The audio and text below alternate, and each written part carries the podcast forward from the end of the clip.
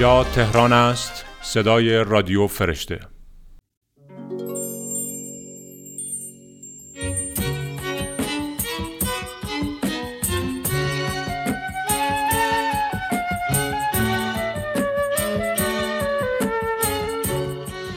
همه دوستانم می دانستند که از بین تمام خواننده ها فقط فرهاد را دوست دارم. یکی از آنها پستری از فرهاد به من داده بود که دستمال به سرش بسته بود. این پستر را به در اتاقم زده بودم تا هر کس پا به خانه می‌گذارد آن را ببیند. پدرم گاهی می گفت این مگه سرش درد می‌کنه که دستمال به سرش بسته. عادت داشتم آهنگ های فرهاد را با صدای بلند گوش کنم. پدرم که فقط به موسیقی اصیل ایرانی عادت داشت فریاد می‌زد کمش کنین مشی مشی رو گنجشکک مشی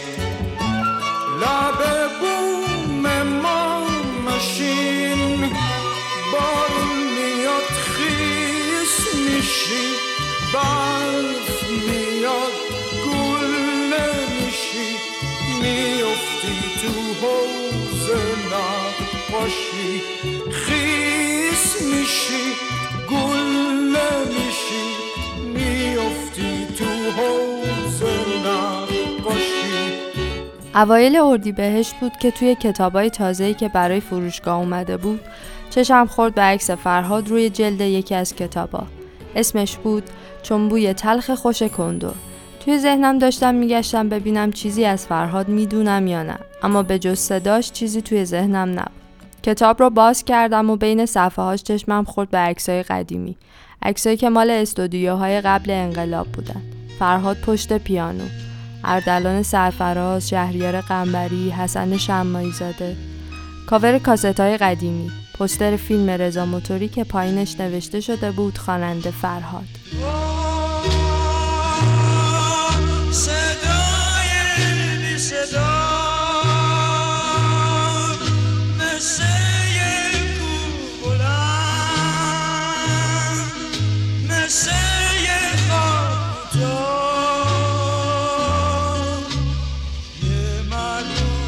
Emma.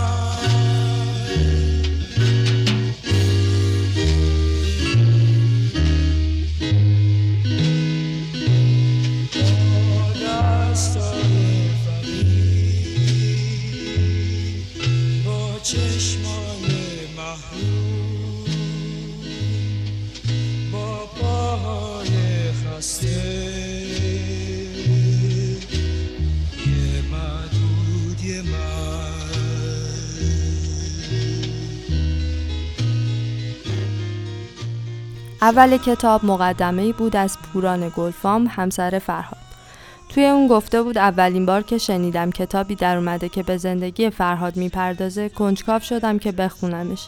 اما بعدش به وزارت ارشاد شکایت کردم و خواستم جلوی چاپ کتاب رو بگیرن انقدر که نوشته های توی کتاب زد و نقیز بود و کوچکترین ربطی به فرهاد و زندگیش نداشت. بعد از اون هم یه سری آدمای فرهاد دوست و فرهاد شناس سعی کردن در مورد فرهاد چیزی بنویسن اما هیچ کدوم واقعی نبود. تا اینکه پاییز سال 1383 با جوانی به نام وحید آشنا شدن. این جوان 18 ساله شناختی شگفتانگیز از فرهاد داشت. هرچه میگذشت من بیشتر متوجه شباهت‌های وحید با فرهاد می شدم. حساسیت‌های غیر معمول، دغدغه ها و موشکافی در جزئیاتی که از نگاه دیگران غیر ضروری تلقی می شوند. در سال 1390 پس از مشورت‌های بسیار و بی‌ثمر با اصحاب رسانه و ناامید از آخرین کسی که نوشته‌هایش را خواندم به وحید پیشنهاد کردم داستان فرهاد را با تکیه بر اطلاعات و منابع صحیح و موثق بنویسد. او در کمال ناباوری من این پیشنهاد را پذیرفت. شش سال طول کشید تا پیشنویس این کتاب آماده شود. من خود بارها شاهد تلاش های بیوقفه و جستجوهای بینتیجهش بودم که میکوشید از دل مجموعه گاه متناقض تحقیقاتش پی به واقعیت ببرد. آنچه می‌خوانید گواه این مدعا است. اطمینان دارم وحید همواره با فرهاد میماند چه من باشم چه نباشم. او می‌توانست فرزند واقعی فرهاد باشد. صورتم و تو آینه. با لبی خسته می‌پرسم از خودم.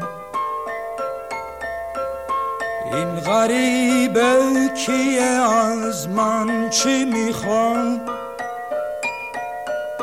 اون به من یا من به اون خیره شدم؟ چون بوی تلخ خوش کندور فروردین 98 بعد از هفت سال پیگیری های وحید کهندل چاپ شد. کتاب بخش مختلفی داره و توی هر بخش به قسمتی از زندگی فرهاد پرداخته. از کودکی تا نوجوانی و جوانی و سالهای قبل و بعد انقلاب و قسمتی هم به سالهای آخر و بیماری فرهاد اختصاص داره. در پایان کتاب دست نوشته های پراکنده ای از فرهاد توی تقویم مثال های مختلف هست و همچنین حاشیه نویسی هایی توی کتابا. به فرهاد می‌گفتن کتابخونه سیار و به خاطر همین این کتابا توی هر حوزه ای هستن. از روانشناسی بگیر تا تاریخ ادیان. بعد هم یه سری عکسایی که خود فرهاد با دوربین کنونی که پوران بهش هدیه داده گرفته بوده. هنرمند اهم از اینکه نوازنده باشه خواننده در هر کدام از رشته های هنری که باشه یک مسئولیت داشته باشه عدم ارائه کار مبتزل و این البته خب مسلما خیلی آسون نیست. و اولین مسئله که احتمالا برای اکثر یعنی برای اکثر مردم شاید مهم باشه داره این است که طبعا از لحاظ مادی نمی‌تونه چیزی باشه. ولی اصولا به طور کلی اگر قرار باشه آدم از قبل هنر ارتزاق بکنه. و تنها وسیله ارتزاقش باشه هم خودش از بین خواهد رفت اگر بخواد کارش رو درست انجام بده. و اگر بخواد که خودش رو درست نگه داره کارش از بین خواهد رفت. این تصور من. بوی عیدی بوی توپ بوی کاغذ رنگی بوی تنده ماهی دودی وسط سفره نو بوی یاسم جانماز ترمه مادر بزرگ با اینا زمستون و سر می‌کنم با اینا خستگی مدر می‌کنم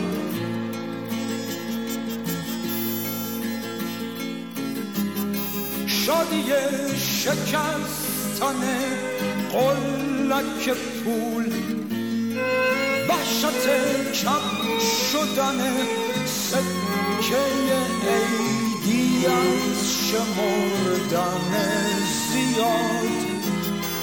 بوی اسکناس تا نخورده لای کتاب.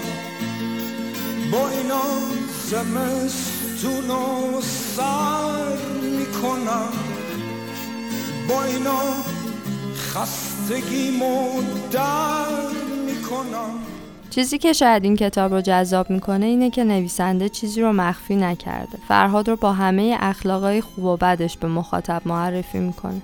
مثلا به تو میگه فرهاد خیلی آدم زود جوشی بوده و وقتی ساختمونای بغلشون در حال کوبیدن و آپارتمان سازی بودن یه بار سر و صدا خیلی زیاد میشه و میره با یکی از کارگرا در حدی که می‌خواسته خفش کنه دعوا می‌کنه.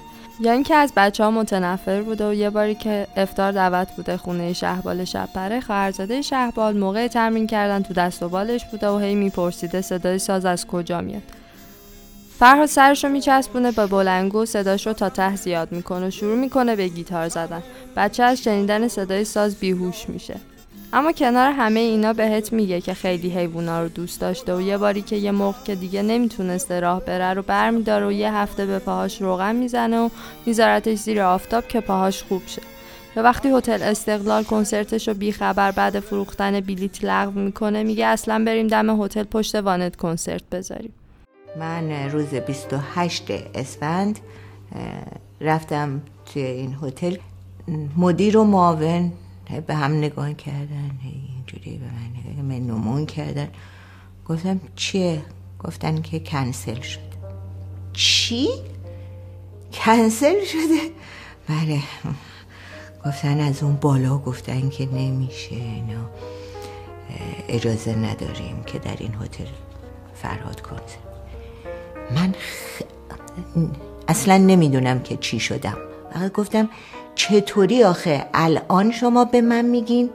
الان که همه روزنامه ها تعطیله من چجوری به مردم بگم؟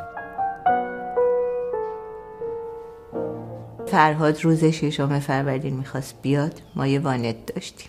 و پشت وانت با گیتارش اونجا جلوی هتل برنامه اجرا کنه و به مردم اعلام کنه که این هتل بوده که این برنامه رو به هم زده به طور یک جانبه. یه شب محتاب ماه میاد تو خواب. منو می‌بره کوچه به کوچه. باغ انگوری باغ آلوچه. دره به دره صحرا به صحرا. اونجا که شبا پشت بیشه ها. یه پری میاد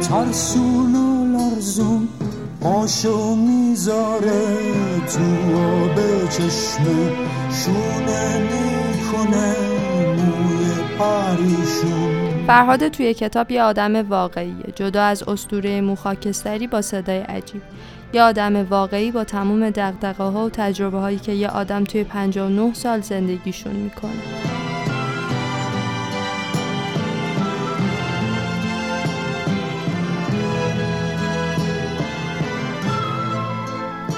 فرهاد آوازخان معبود من بود اما فرهادی که با او زندگی می کردم فرهاد دیگری بود رفیق، مشاور، سنگ صبور، فرزند، پدر، کامل کننده من، مهار کننده من، معلم من و تقریبا هرچه هستم از اوست. با فرهاد زندگی و افکارم تغییر کرد و من هنوز هم ادای او را در میآورم. گاهی ناخداگاه سلیقه و عقایدم درباره موسیقی و آدمها مثل او می شود. فرهاد همیشه با حرفهایش در من حضور دارد. امروز در این شهر چون من یاری نیست آورده به بازار و خریداری نیست آن کس که خریدار به دور رایم نی وان کس که به دورای خریدارم نی وان کس که به دورای خریدارم نی اما سری بزنیم به پرفروش های بخش کتاب بزرگسال شهر کتاب فرشته. کتاب شدن از میشل اوباما با ترجمه علی سلامی. مجوس نوشته جان فالز آخرین اثر ترجمه شده پیمان خاکسار. خودت باش دختر به نویسندگی ریچل هالیس و ترجمه هدیه جامعی. اکنون تازه ترین مجموعه شعر فاضل نظری و کتاب عبور از خود محمود دولت آبادی که اواخر اسفند چاپ شد و هنوز هم جز کتاب های پرفروشه. من سارا درویشی اینجا پاراگراف رادیو فرشته.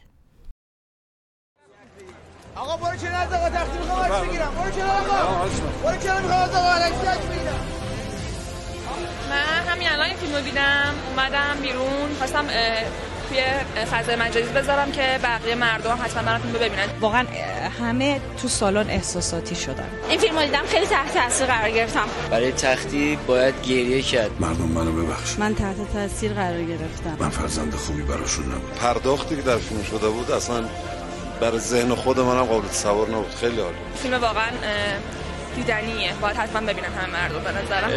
به نظر من فیلم خیلی خوبی بود. حس حالی که به بیننده منتقل می‌کنه واقعا عجیبه.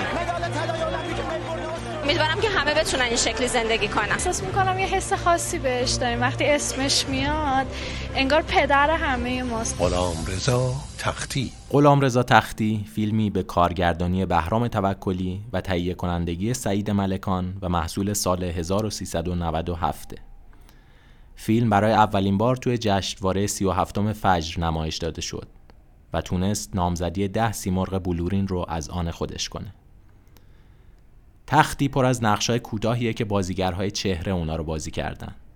فرهاد آیش، سیاوش تحمرس، بهنوش تباتبایی، آتیلا و ستاره پسیانی، ماهور الوند و پریوش نظریه بازیگرهایی که نقشای کوتاهی رو توی این فیلم بر عهده دارن. نه رو دوشک کشتی جاته، نه تو خونه جاته، نه هیچ جای دیگه. حالا مردم این توق جهان پهلوانی بندازن گردن تشک چی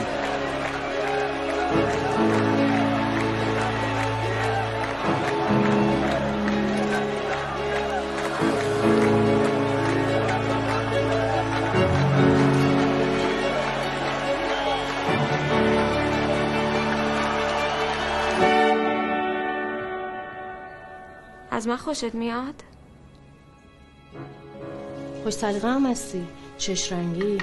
مبارکت باشه نگفته بودی قضیهتون انقدر جدی؟ هم سیاست داشتی خاطر خود می‌شدم همه چیز زندگی من به هم ریخته باشه اب نداره. ولی اونا که با نامه هاشون میان سراغت نباید آب تو دلشون من نمی‌خواستم اینجوری بشه. پاشو برو عقب زنت ببین کجاست از دلش در دوست ندارم کسی از زن بچه من حرف بزنه. غلام رضا تختی. فیلم خوب شروع میشه.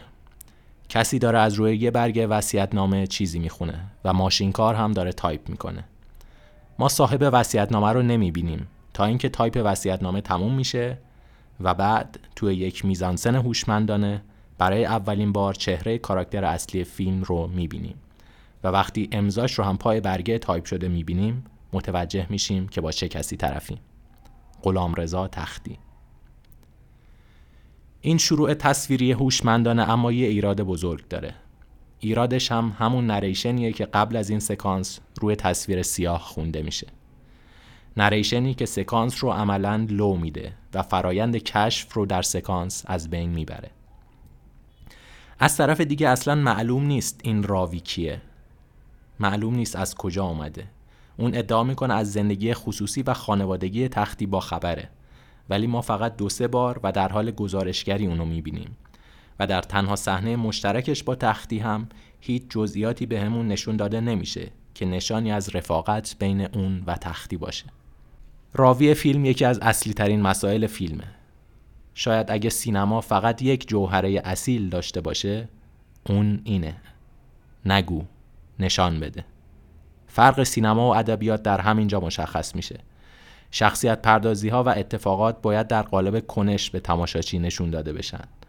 ولی توی فیلم توکلی همه این جزئیات با اهمیت از طریق راوی توی گوش مخاطب فرو میرن.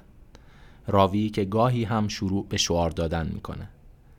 بهترین لحظه های فیلم دقیقا همون جاهایی هند که بی حضور راوی کارشون رو می‌کنن و روایت رو پیش می‌برن. این اتکای بیش از حد به راوی باعث شده تا وجه بسری فیلم فقیر بمونه. و جزئیاتی به مخاطب ارائه نشه. پول دستم برسه این همون خانوم است که تو مهمونی دیدیش؟ آره همونه. نگفته بودی قضیهتون انقدر جدیه. زده قرار نامزد کنی. دختر ساده ایه همین دختر ساده ایه مرد حسابی الان که حقوقاتو قطع کردن نه شغل داری نه پول داری نه می‌ذارن تکون بخوری. الان که نباید دنبال دختر ساده باشی. برو دختری که این پول دارا رو بگیر بتونه بکشتت بالا. دختر مردم مجله انگشتنما کردن. بلش کنم بره. انگشتنما چیه تو هم؟ این حرف ننه قمر 100 سال پیشه. این مجله الان جلدش تو این خانومی فردا عکس یه فوتبالیست و خواننده است. پس فردا کلا همه یادشون میره قصه انگشتنما شدن این دختره رو. خودم که یادم نمیاد. فیلم اما در یک مورد خیلی خوب عمل می‌کنه و اون هم نشون دادن این مسئله است که سختی هایی که به تختی وارد میشه حاصل همه کارهایی بوده که خودش انجام داده.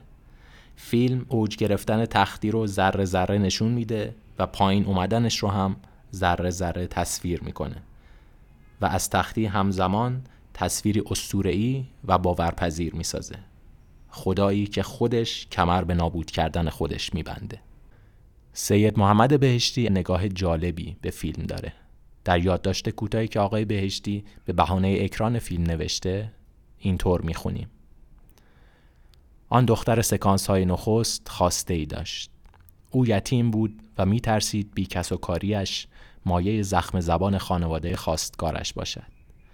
دلش می‌خواست حضور تختی به عنوان برادر بزرگتر در مراسم خواستگاری زامن سرگرفتن این وصلت شود.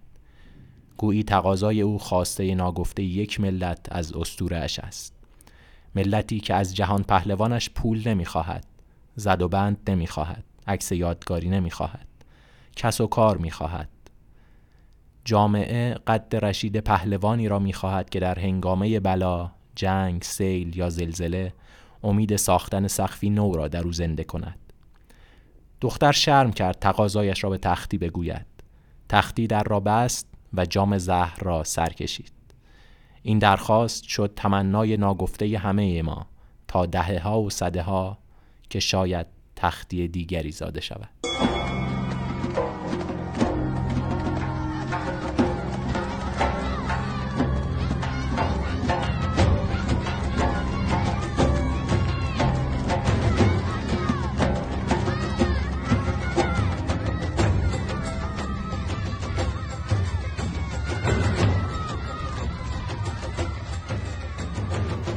از مازیار تهرانی یکی از منتقدهای جوان سینمای ایران خواستیم تا درباره فیلم برامون صحبت کنه.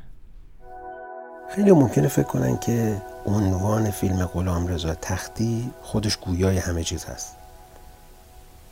احتمالا فیلمی درباره یک ورزشکار، یک مردمدار، یک مسلح اجتماعی، یک پهلوان، یک خیرخواه و حتی یک شکست خورده.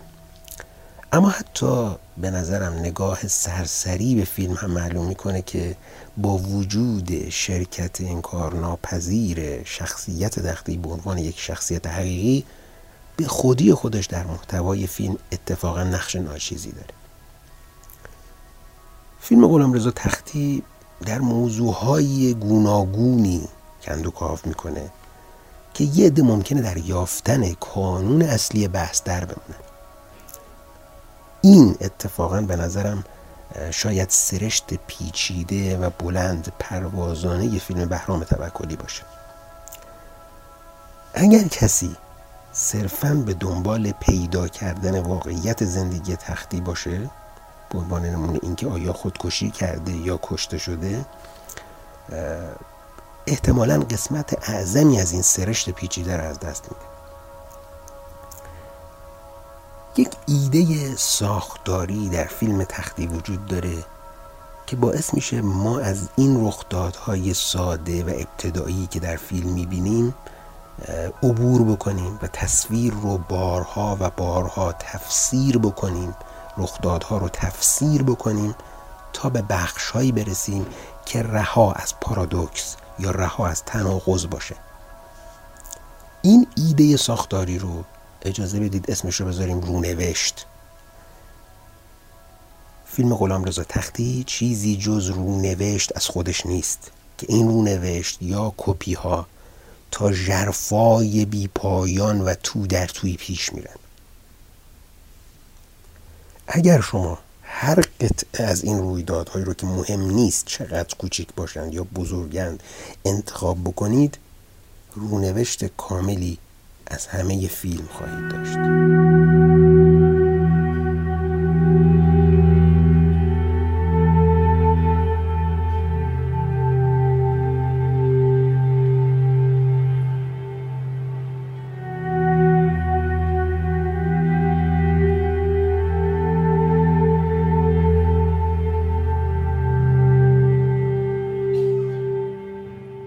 بهرام توکلی برای ساخت فیلمش این ایده رو که رویدادهایی رونوشتهایی از خود اون رویداد باشن برای ساخت اثر خودش به کار برده. در واقع یک بار سریع اگر رویدادهای اصلی فیلم رو به ذهنتون بیارید می‌بینید که همه رویدادها تقریبا شباهت دارن. به عنوان نمونه رویدادهایی رو که تختی رو در حال کمک کردن به مردم نشون میده چقدر در فیلم تکرار میشه. از کمک کردن به خانواده های فقرا در پایین شهر تا اتفاقاتی که مربوط به زلزله هست. تمام اتفاقات این هم هستند. ممکنه که سطوح مختلفی داشته باشن یا گاهی وارونه شده باشن گاهی فشرده شده باشن گاهی عقب رفته باشن گسترش پیدا کردن.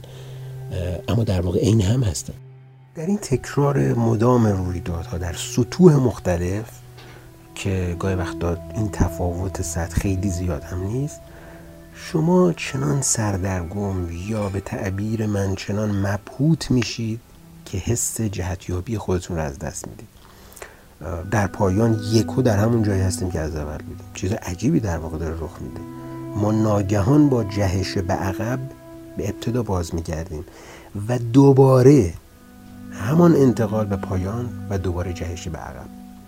در واقع فیلم غلام رضا تختی حاوی چیزی جز رونوشت از خودش نیست. اما این رونوشت و یا کپی ها یاخته به یاخته یا عین به عین نیستن. یکی از رویدادها ممکنه که جنبه ماکروسکوپی قضیه رو ببینه و بخش دیگه در مقیاس میکروسکوپی. تناسب حفظ نشده. تنها ارتباط های کاربردی در بین رویدادها حفظ شدن.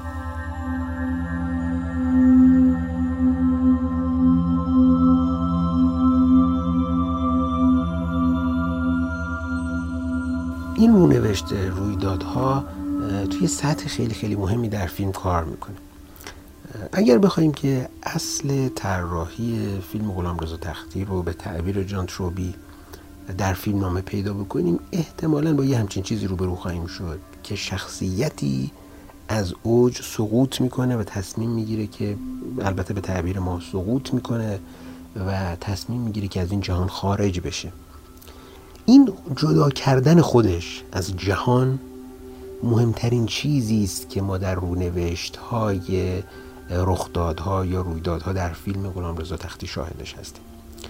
رونوشت هایی که مدام تکراری هستند ولی از یک سطحی به سطح دیگر میرن. یعنی شما نگاه بکنید به شیوه رقابتی که کشتی که غلام رضا می‌گیره در فیلم مدام تکراری هستند. تکرار شبیه همون تمرین هایی هستن که تو اوایل فیلم انجام میده. این رونوشت ها در حقیقت باعث میشه که ما اون سرشت پیچیده شخصیت غلام رضا رو در فیلم غلام رضا تختی بشناسیم نه در واقعیت بیرونش. در واقع غلام رضا تختی با تصمیم به خروج از جهان تصمیم می‌گیره انتخاب دیگری توی بازی انجام بده. یه مثال کلاسیک من یادش افتادم. به نظرم خوب به صحبت بکنیم در مورد انتخاب بهترین حرکت در بازی شطرنج. از نظر این مثال بهترین حرکت حرکتیه که حریف شما رو در سختترین وضعیت قرار بده. طبیعتا آزمونی که ما بتونیم تشخیص بدیم یک حرکت خوبی انجام دادیم یا نه به طور خلاصه اینه که وانمود کنیم که یک حرکتی رو انجام دادیم و وقت صفحه بازی رو از دیدگاه حریف خودمون ببینیم یا ارزیابی بکنیم در واقع سفر رو بچرخونیم و از زاویه دید حریف اون حرکت رو نگاه بکنیم. این رونوشت رخدادها نقش تعیین کننده ای در فهمیدن آرک شخصیت یا مسیر تحول شخصیت در فیلم غلام رضا تختی. و احتمالا تنها قاعده ایه که در مورد شخصیت غلام رضا تختی در فیلم می‌توانیم جستجو بکنیم. تختی در فیلم در موقعیت های مختلفی روبرو میشه. از گونه های شبیه به هم یا از ساعت های شبیه به هم. برای بعضی از اونها پاسخ های کلیشه‌ای داره و قاعده های کاملا ساده کفایت می‌کنه. در بعضی از وضعیت ها که مخلوطی از وضعیت های کلیشه‌ای هستند به قاعده های نیاز داره که تعیین بکنن کدام قاعده های ساده باید به کار برن. و بعضی از وضعیت ها رو نمی‌تونه طبقه بندی بکنه و در نتیجه باید قاعده هایی برای خلق قاعده های جدید داشته باشه. و این رو تا ابد ادامه میده. تصمیم تختی من برای خروج از این جهان نکته اصلی و کلیدی رهایی از تکرار یا رو نوشت این جهان است. هرچند که در لایه های روی داستانی ما با شخصیت خسته ای روبرو هستیم که احتمالا از وضعیت اجتماعی از وضعیت سیاسی دلزده است. اما چیزی که در سطح ساختاری یا در سطح دی ان ای اثر می‌بینیم رهایی او از این تکراره.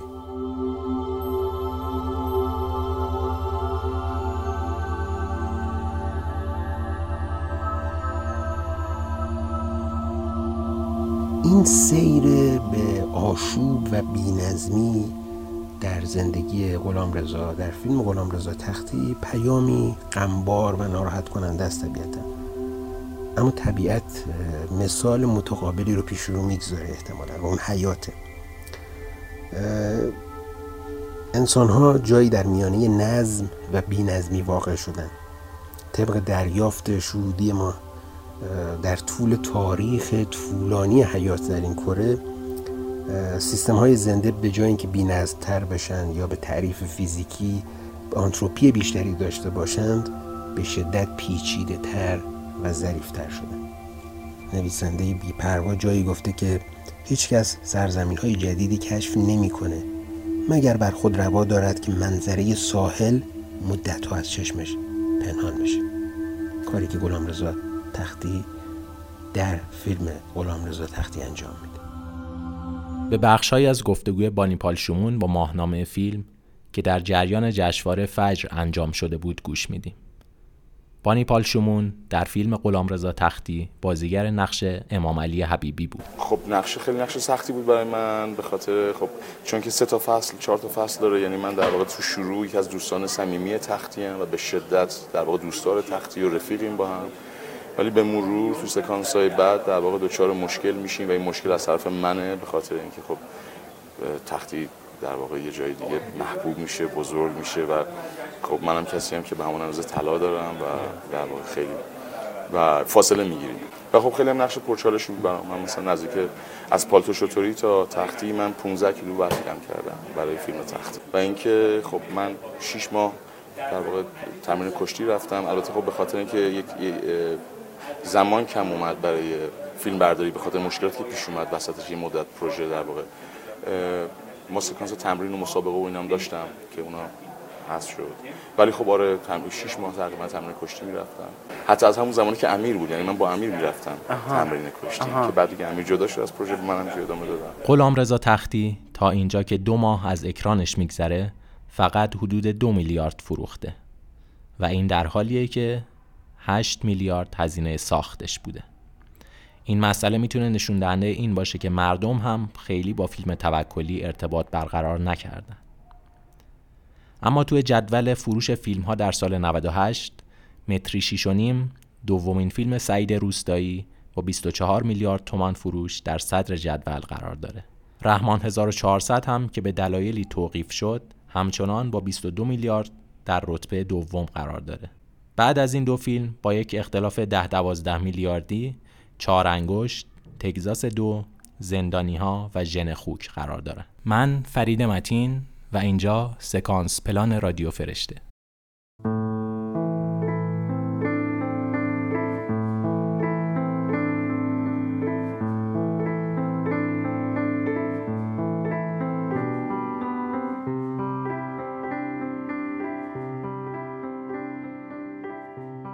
سلام سبا مبینی هستم. اینجا قاب رادیو فرشته است. در این قسمت از قاب رادیو فرشته تصمیم گرفتیم با یکی از هنرمندان خوبی که سالهاست در زمینه عکاسی فعالیت داره گپ و گفتی داشته باشیم. مهدی منصوری از معدود هنرمندانیه که برای عکسهاش چیدمانی رو طراحی می‌کنه و از این چیدمان عکاسی می‌کنه.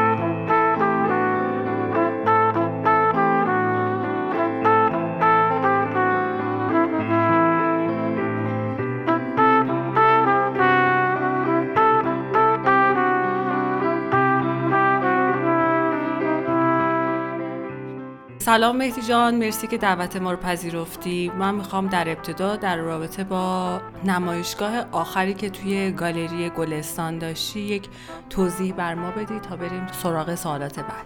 سلام سبا جون مرسی که منو دعوت کردین به برنامهتون.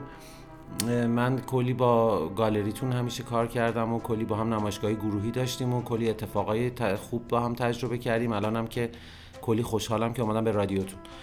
گالری من توی گالری گلستان یعنی نمایشگاه من تو گالری گلستان که 2016 بود به نام مادام باترفلای. یه ارجایی بود دادم به اپرای پوچینی. کانسپت من همیشه در مورد تولد آگاهی و مرگ یعنی این همیشه موضوعیه که بهش می‌پردازم. یعنی در واقع دقدقه های اصلی بشر نه دقدقه هایی که ربط داره به زمان و مکان و جغرافیا. این دفعه که تو گالری گلستان بود با داستان مادام باترفلای این کار رو انجام دادم که concept کار که ثابته ولی خب من سیستم کارم روال کارم اینجوریه که اول چیدمان می‌کنم یا همون installation بعد از installation هم عکاسی می‌کنم بعد عکسا رو باش کلاژ درست می‌کنم توی کامپیوتر که بعد اونا رو روی کنواس یا فاینار چاپ می‌کنم که بعد بعد تو مرحله بعدیش قاب و ارائهش هم باز مهمه که اون قابایی که توی گالری گلستان داشتم مادام باترفلای برگرفته بود از فرانسیس بیکن. یعنی قابش یعنی اون برخورد رنگ قرمز با قاب طلایی. حالا من برخورد رنگ قرمز از پالت صنعتی رو اجرا کردم با قاب طلایی. اینکه سوال می‌کنین چرا مثلا خانم گلستان توی مجموعه هم هست یا خانم شاکر دوست هست یا خانم پایدار هست انتخاب این آدم اونم واقعا فل بداهه بوده. یعنی چیزی نبوده که از قبل من بخوام اینا باشن. فریم اول که به استودیوم داشتم اینستالیشن می‌کردم که ما یه قرار عکاسی با ایشون داشتیم که ایشون اومد و ما یه سری عکس دوباره واقعا فل بداهه گرفتیم که مجموعه شروع شد. و اینکه ما می‌خواستیم هجاب درست کنیم این من شروع کردم با کالک کار کردن و واقعا این محدودیت خیلی خلاقیت خوبی به کارهای من داد که این کالکا انقدر رفله و نورای جالبی توش در اومد که من اصلا خیلی خوشحال شدم که این محدودیت بود که این اتفاق بیفته. و اینکه چرا حالا مثلا خانم شاکر دوست اولین فریم شده ایشون هم باز واقعا دوست خوبمه که خیلی مشوق من بوده تو این تمام سالا. هر دفعه من اومدم ناامید بشم از کارم انقدر به من انرژی داده و من تشویقم کرده که واقعا من اینجا باید ازش تشکر کنم که یکی از مهمترین آدم های تاثیرگذار بوده توی چه زندگیم چه تو هنرم. بعد خانم گلستان این خانم گلستان فریم آخر کار من شد مد... یعنی فریم کار آخر من بود که از خانم گلستان عکاسی کردم به نام آگاهی. دلم خواست اون تابلو آگاهی یه زنی یه خانه حالا مرد یا زن فرقی نمی‌کنه. دلم خواست کسی باشه که پخته باشه و این پختگی تو صورتش باشه. و چون خانم گلستان یه اقتداری داره توی چهرهشون و یه پختگی داره این خیلی خوب نشست روی کار من. من بهشون هم گفتم چون خیلی هم خانم گلستان واقعا به من لطف دارن همیشه و واقعا عین مادرم دوستش دارم شاید هم بیشتر. خیلی هم با استقبال قبول کرد و انقدر با انرژی خوبی با هم کار کردیم که واقعا فریم های آخر بی‌نظیر شد. فریم اولم که خانم شاکر دوست بودن ایشون هم باز واقعا دوست خوبمه که خیلی مشوق من بوده تو این تمام سالا هر دفعه من اومدم ناامید بشم از کارم انقدر به من انرژی داده و من تشویقم کرده که واقعا من اینجا باید ازش تشکر کنم که یکی از مهمترین آدم های تاثیرگذار بوده تو چه زندگیم چه تو هنرم. فریم های وسط این مجموعه دیگه همه انعکاسه. یعنی ما فقط توی تولد و مرگ که خود تصویر رو می‌بینیم. تو فریم های دیگه که حالا پول ثروت شهرت تمام دقدقهایی که انسان باید با اونا دست و پنجه نرم کنه تا رد کنه اونا دیگه همه انعکاسه. ما دیگه خود تصویر رو نمی‌بینیم انعکاس رو می‌بینیم.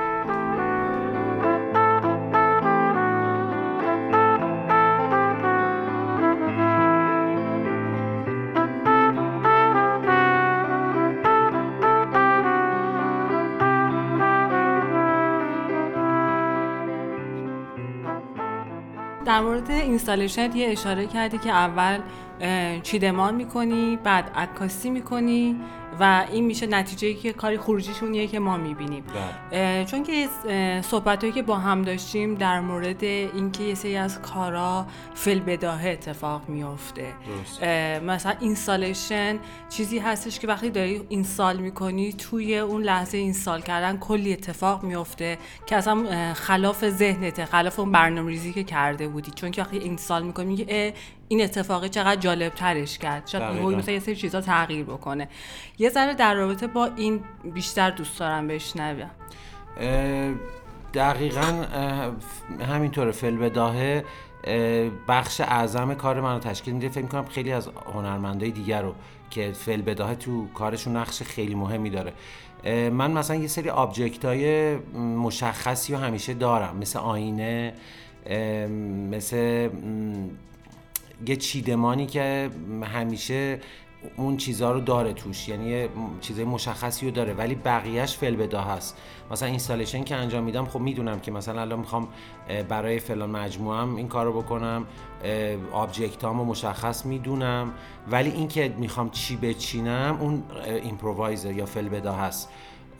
من در مورد اون چیزی نمی‌دونم. حالا بخوام از یه دید فیزیکی یعنی فیزیک کوانتوم هم بخوام این اینو بهتون توضیح بدم. اینه که حالا حالا بخوام مثال بزنم که بیشتر متوجه بشین. وقتی که آدم از ذهنش استفاده می‌کنه برای خلق یه چیزی انگار که ذهن آدم مثل یه USB میمونه که یه سری اطلاعات کهنه و دستبندی شده ای توشه. کهنه از این لحاظ که جدید نیست تازه نیست. این اطلاعاتی اطلاعاتیه که تو مغزمون ضبط شده. ولی برای اینکه خلاق باشی و یه کار جدیدی رو ارائه کنی حتما لازمه که فلبداهه حالا میگن عرفا میگن نیشو یه سری میگن به اینترنت و هستی و شو. حالا هر اسمی که روش بذاری چون با اسم اسم که نمیشه این توضیح داد.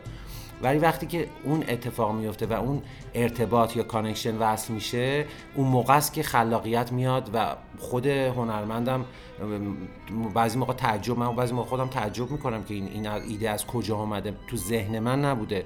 این در واقع مثل جازه اونایی هم که جاز جزیستایی که جاز کار می‌کنن در واقع همینطوره که اونا فی‌البداهه نوت بعدی رو شاید ندونه اون موزیسین ولی میاد. مثل طبیعت که یه هارمونی مشخصی نداره. یه نوت مثلا نمیگی لا لا ره ره یا دو دو سه. این مشخص نیست. ممکنه توی طبیعت نشسته باشی و background صدات پیش زمینه رودخونه باشه صدای پرنده ها هم بیاد. یهو یه سولو صدای کلاغ هم بیاد. اینا از پیش تعیین نشده است. ولی یه هارمونی در عین حال داره که اون هارمونی انتها نداره. مثل جاز. خب اینا این چیزایی که الان داریم توضیح میدیم مال نمایشگاه اخیرته و اتفاقات اخیری که خب من هم دیدم توی گالری فرشته داشتی. من می‌خوام که سلسله مراحلی که به این نقطه رسیدی چی بوده؟ یعنی از ابتدایی که عکاسی می‌کردی با همین روش بوده؟ یعنی همون ابتدا تو installation کار می‌کردی از installation عکس مینداختی همین چیزایی که الان توضیح دادی. یا اینکه نه اون موقع فرق میکردش این یک روندی رو طی کرده تا به این نتیجه رسیده. اگه در مورد اون رونده هم بگی خب خیلی عالیه. اگه بخوام به خیلی بچگیم برگردم خب آره من وقتی خیلی کوچولو بودم چون خیلی با خودم بازی می‌کردم همش یه سری چیزها رو میچیدم دور هم. که بعد که بزرگتر شدم حالا الان الان تازه متوجه میشم که این اینستالیشن ها توی بچگی من ریشه داشته. ولی روند کاریم این اول من فقط عکاسی می‌کردم. installation نبود. می‌تونم بگم واقعا خیلی از اتفاقایی که توی مجموعه هم داره میفته واقعا تحت تاثیر کلاس آقای دکتر سمیع‌آذره که انقدر من تو این کلاس ها واقعا این taxidermy میشم هیپنوتیزم میشم از تدریس ایشون این اتفاقا این خلاقیت ها اونجا بیشتر میاد تو ذهنم مخصوصا تاکیدایی. که می‌کنن روی هنر معاصر که چه چیزایی رو باید رعایت کنیم و نوک پیکان هنر الان کجا رفته؟ این موضوع مهمترین موضوعیه که من باعث شده که جهت بده به کارم اینه که مثل علم که مثلا الان فلان چیز کشف شده خب توی هنرم الان نوک پیکان یه جاییه. خب اگه من بخوام توی این لاین حرکت کنم باید رد کنم اون نوکو. خب با دونستن این دیگه آدم کارایی که شده نمی‌کنه. کارایی می‌کنه که بره تو اون جهت.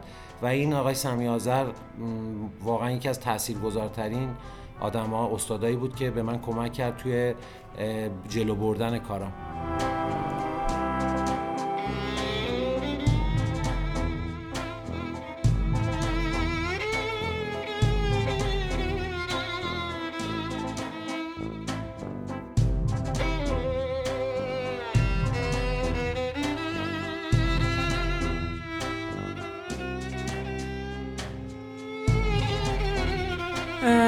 حالا در رابطه با ویدیو آرت می‌خواستم ازت سوال کنم. یعنی توی این زمینم چقدر فعالیت داشتی؟ تجربه کار ویدیو با عکس چقدر فرق داره؟ خودت با کدومش بیشتر احساس نزدیکی می‌کنی؟ تجربه که من از ویدیو آرت داشتم اینه که خب خیلی ویدیو آرت رو یعنی فیلم برداری و کارگردانی و خب آکادمی که نرفتم یاد بگیرم. خودم اینستالیشن که می‌کنم همون همزمان با موزیکی که دارم پخش می‌کنم و چیدمانی که کردم همون فل بداهه ویدیو می‌گیرم. و این بازم کاملا بداه هست که بعد بعدش واقعا میشه یه ویدیو آرت که حالا بعضیاش تایماش کمتره بعضیاش زمانش بیشتره. ولی خب ویدیو آرت هایی که توی تاریخ هنر تاثیر گذار بوده خب خیلی برام مثلا یکی از مهمترین چیزهایی که روم تاثیر گذاشت یه ویدیو آرتیه که ماره اندی وارهوله که از خواب گرفته خواب یه نفر ده دقیقه است این خیلی برام مثلا یکی از ویدیو آرت هایی بود که خیلی برام تاثیر گذار بود آه یعنی توی بخش نمایشگاهی video art رو تجربه نکردی؟ توی بخش نمایشگاهی که بخوام video art رو نشون بدم نه. اینو تجربه نکردم. تا حالا video art نشون ندادم. ممکن بوده حالا توی social media بذارمش ولی اینکه توی نمایشگاه روی پرده نشونش بدم video art و نه. تا حالا کار نکردم. ولی خب همیشه نمایشگاه هم installation داره. پرفورمنس داشته که اجرا نتونستم کنم به خاطر حالا محدودیت هایی که بوده. ولی اینکه بخوام ارائهش کنم روی پرده اونجوری نه تا حالا این تجربه رو نداشتم. برای سال آینده یا سال جاری نمایشگاه انفرادی بازم داری؟ اگه داری خب یه ذره توضیح بهمون بدی. بله من برای همین امسال که میاد برای آذر ماه یه نمایشگاه انفرادی دارم تو گالری گلستان که باز همون concept هم در مورد باز همون آگاهی و مرگ منتها با یه داستان جدید و با چیدمان جدید و با رنگای جدید ارائه میشه. چیدمان هم یعنی installation داره نمایشگاه؟ بله حتما. همی همیشه installation داره. یعنی تو مجموعه اول هم, هم که از هیچ به هیچ بود که تو گالری گلستان بود چیدمان داشت مادام باترفلای چیدمان داشت و اینم چیدمان داره. چون ابتدای شروع کار همش با چیدمانه من یه مقداری از اون اشانتیون رو توی ویترین گلستان ارائه می‌کنم همیشه. آها. اسم این مجموعه جدید الان مشخصه که چی هستش یا نه هنوز؟ اسمش رو چند تا اسمه که هنوز به قطعیت نرسیدم مجموعه که تموم بشه اسمش رو آخر انتخاب می‌کنم. خیلی همالی. مرسی که دعوت ما رو پذیرفتی. خیلی گپ و گفت خوبی بودش. مرسی ممنون ازت. مرسی از شما که منو دعوت کردین. طبق معمول همیشه به من لطف داشتین و من کلی کیف می‌کنم از کارهایی که می‌کنین از این ویترین قشنگ رادیو فرشته که همیشه می رد میشم می‌بینم چقدر بی‌نظیره. امیدوارم که موفق باشین و به امید اتفاق و خبرهای خوب.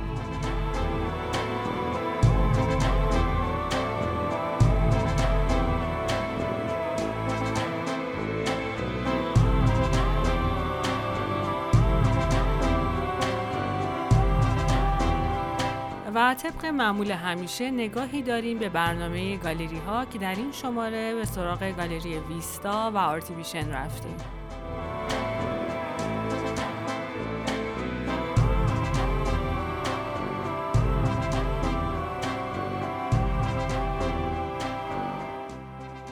با سلام پریسا پهلوان هستم مدیر گالری ویستا.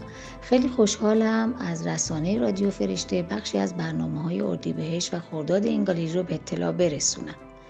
یکی از رویدادهای متفاوت و تاثیرگذاری که گالری ویستا برپا کرده برگزاری جایزه هنر معاصر ویستاست این جایزه با تاکید بر ارزیابی فکر و ایده های معاصر هنری تلاش داره شرایطی رو برای معرفی و اجرای فکر و اثر برتر فراهم کنه. و در اردیبهشت ما با رأی و انتخاب هیئت داوران نه طرح به لیست منتخبین راه یافت که امیدواریم با برپایی نمایشگاهی طرح برتر معرفی بشه. در خرداد ماه دو نمایشگاه متفاوت در گالری ویستا برپاست. اولین نمایشگاه در دوم خرداد با عنوان ریسایکل بین نمایشگاه ویدیو چیدمانی از خانم مریم کوهستانی همراه با جلسه نقد و بررسی با حضور آقایان بهنام کامرانی و مهدی رفی در 24 خرداد نمایشگاه digital art با عنوان ورطه از آقای نوید عطربش در گالری ویستا برپاس که امیدواریم از ساعت 4 تا 8 بعد از ظهر حضور همه شما عزیزان را داشته باشیم.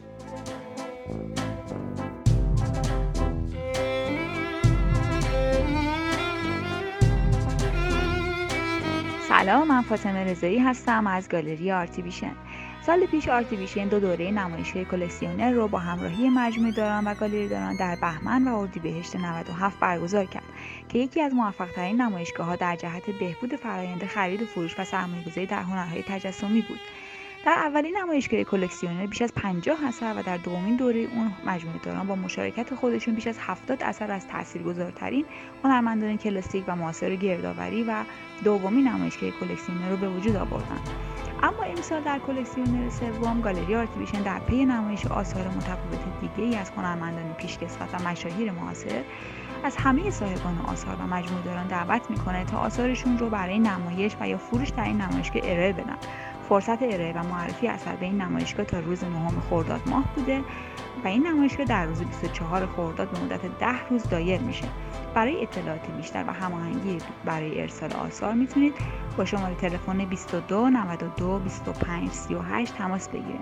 برای بازدید نمایشگاه هم روز 24 خرداد تا 10 روز می‌تونید به آدرس خیابان شریعتی پایینتر از حسینیه ارشاد خیابان گل نبی غرب میدون کتابی خیابان دریا پلک 6 مراجعه کنید. منتظر تماس شما هستیم. در جمعه پیش رو 27 اردیبهشت ماه 46 اثر از گروه هنری دیارا رو به نمایش می‌ذاریم.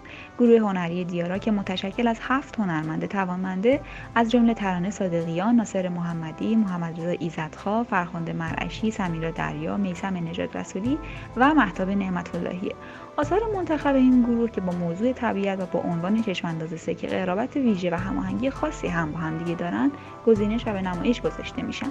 همینطور همزمان با نمایشگاه چشم انداز از گروه دیارا گالری شماره دو آرتیویشن هم آثاری از سعید امدادیان آرمان یعقوب پور حسن روح الامین آریو فرزی علیرضا جوادی جلال مشمولی و دیگر هنرمندان رو در روز جمعه 27 اردیبهشت به مدت 8 روز به نمایش می‌ذاره. آدرس گالری ما هست خیابان شریعتی پایین تر از حسینی ارشاد خیابان گلنبی غرب میدون کتابی خیابان دریا پلک 6 منتظر دیدن شما هستیم.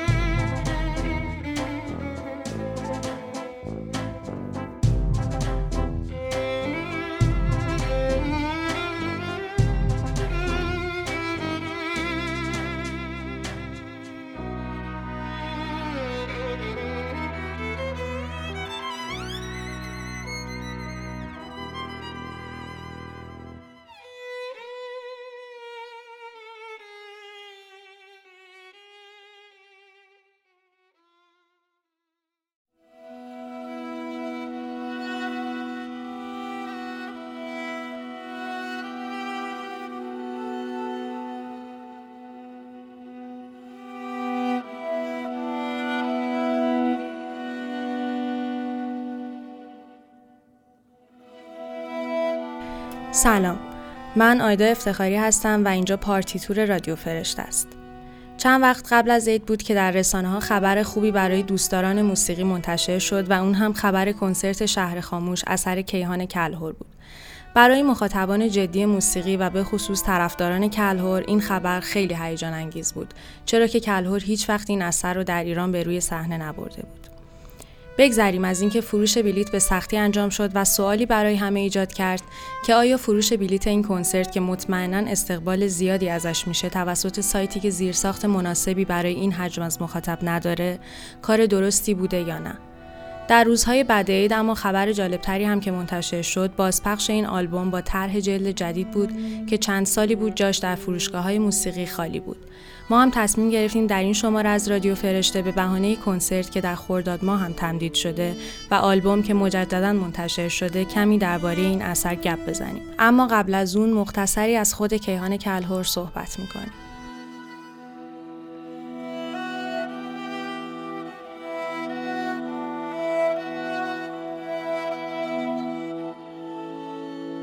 کیهان کلهور در سوم آذر ماه 1342 در خانواده موسیقی دوست در اسلام آباد غرب به دنیا آمد. از دوازده سالگی به صورت حرفه‌ای به موسیقی مشغول شد و 13 ساله بود که با ارکستر رادیو تلویزیون کرمانشاه شروع به همکاری کرد. کلهور مدت کوتاهی هم با گروه شیدا در مرکز هنری چاوش همکار بود ولی خیلی زود در 17 سالگی ایران را به مقصد ایتالیا ترک کرد و بعد از اون برای تحصیل در رشته آهنگسازی در دانشگاه کارلتون اتاوا راهی کانادا شد. او در مستندی به نام موسیقی غریبه ها گفته که در جنگ 8 ساله ایران و عراق موشکی به خانهشان برخورد کرده و کل خانواده رو طی این حمله از دست داده.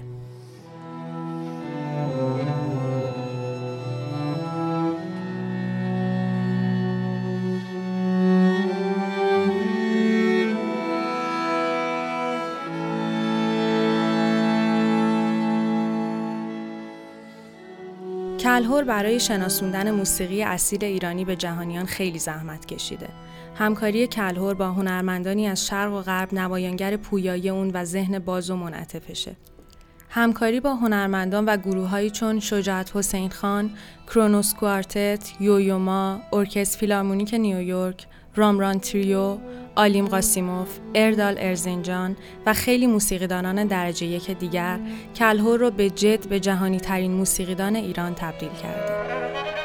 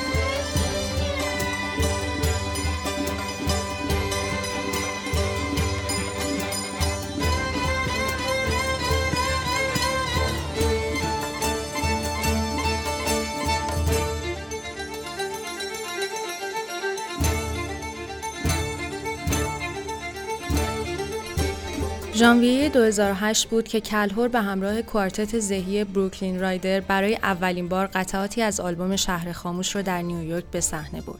شهر خاموش آلبومی بی کلام در سبکهای موسیقی کلاسیک و خاورمیانه‌ای که در سپتامبر 2008 توسط انتشارات موسیقی ورد ویلج میوزیک در سطح بین المللی و انتشارات آوای خورشید در سطح ایران منتشر شد.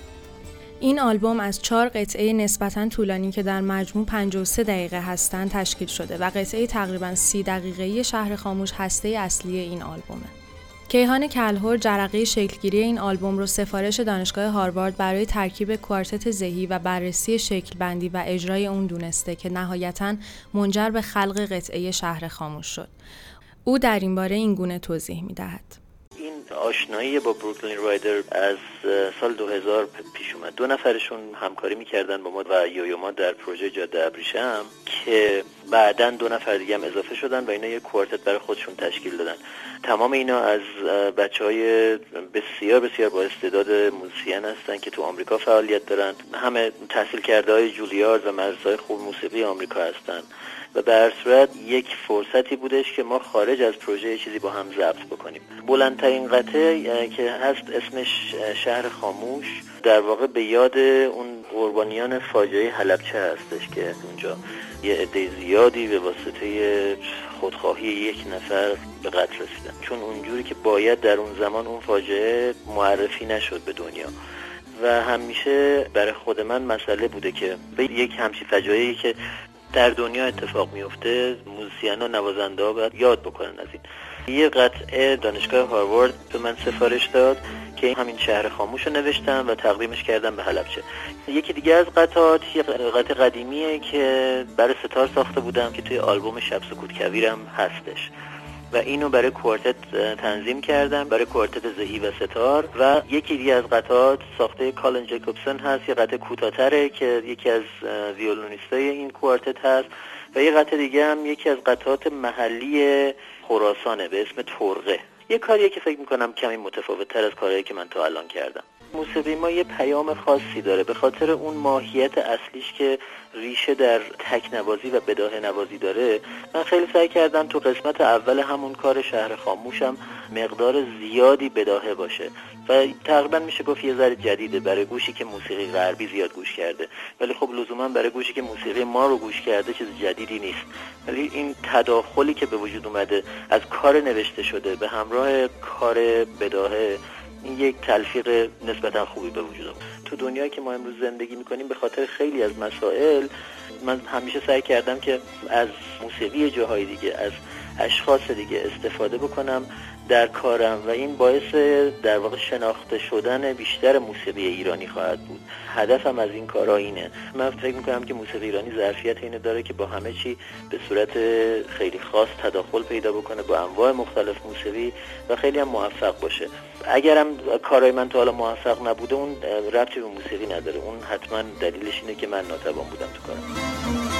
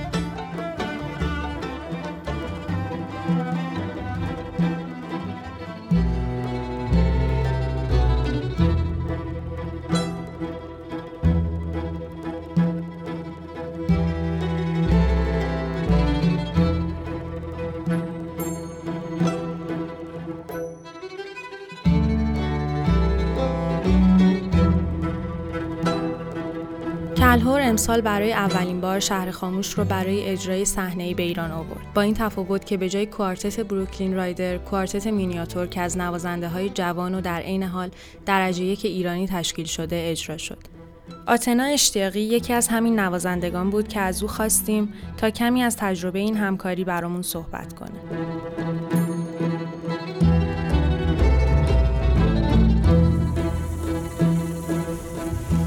اجرای اثر شهر خاموش تجربه بسیار متفاوتی بود. اجرای اثر برای نوازندگان ایرانی که موسیقی ایرانی در گوشت و خون اون هست. می‌تونه یه تجربه و برداشت متفاوت نگرش متفاوتی از اثر رو به گوش مخاطب برسونه و خب سعی ما هم بر همین بود که نگاه شخصی خودمون رو داشته باشیم. این اثر همونطور که می‌دونید برای فاجعه بمب شیمیایی حلبچه نوشته شده و تاثیر موسیقایی اون برای شنونده و ما به عنوان نوازنده روی صحنه شگفتانگیز بود. برای من ابتدای این اثر دقیقا مثل زمانیه که بمب جای رو منفجر کرده و دقیقا ثانیه بعد از اون انفجار یه شبه سکوت کرکننده ای که مثل بهت فضا رو گرفته. اینجا تبدیل به صوت و موسیقی میشه. یعنی ما از هیچی شروع می‌کنیم و رفته رفته صداها بیشتر میشه سوگواری اضافه میشه و در نهایت قطعه با زندگی تموم میشه. برخلاف خیلی از آثاری که همه از روشنایی به تیرگی میرن این اثر به روشنایی می‌رسه. و خب لذت بخشترین قسمت این اجراها روی صحنه برای من آشنایی با روح بزرگ آقای کرهول و ایده های نابشون بود که کاملا نمود این روح بزرگ رو میشه به وضوح در آثارشون و انرژی متفاوتشون رو دید که باعث یک وحدت و همدلی عجیبی در اجرای موسیقی برای ما روی صحنه می‌شد.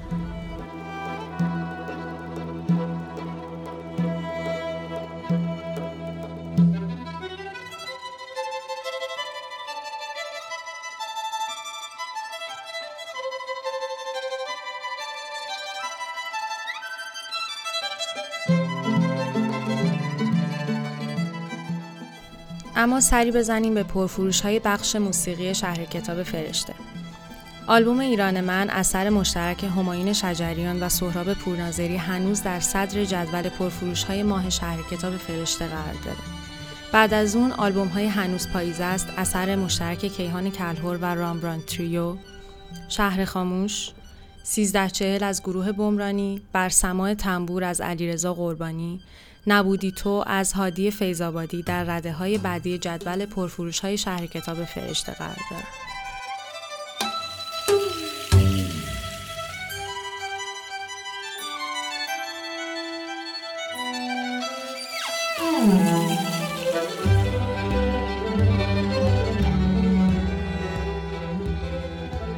رادیو فرشته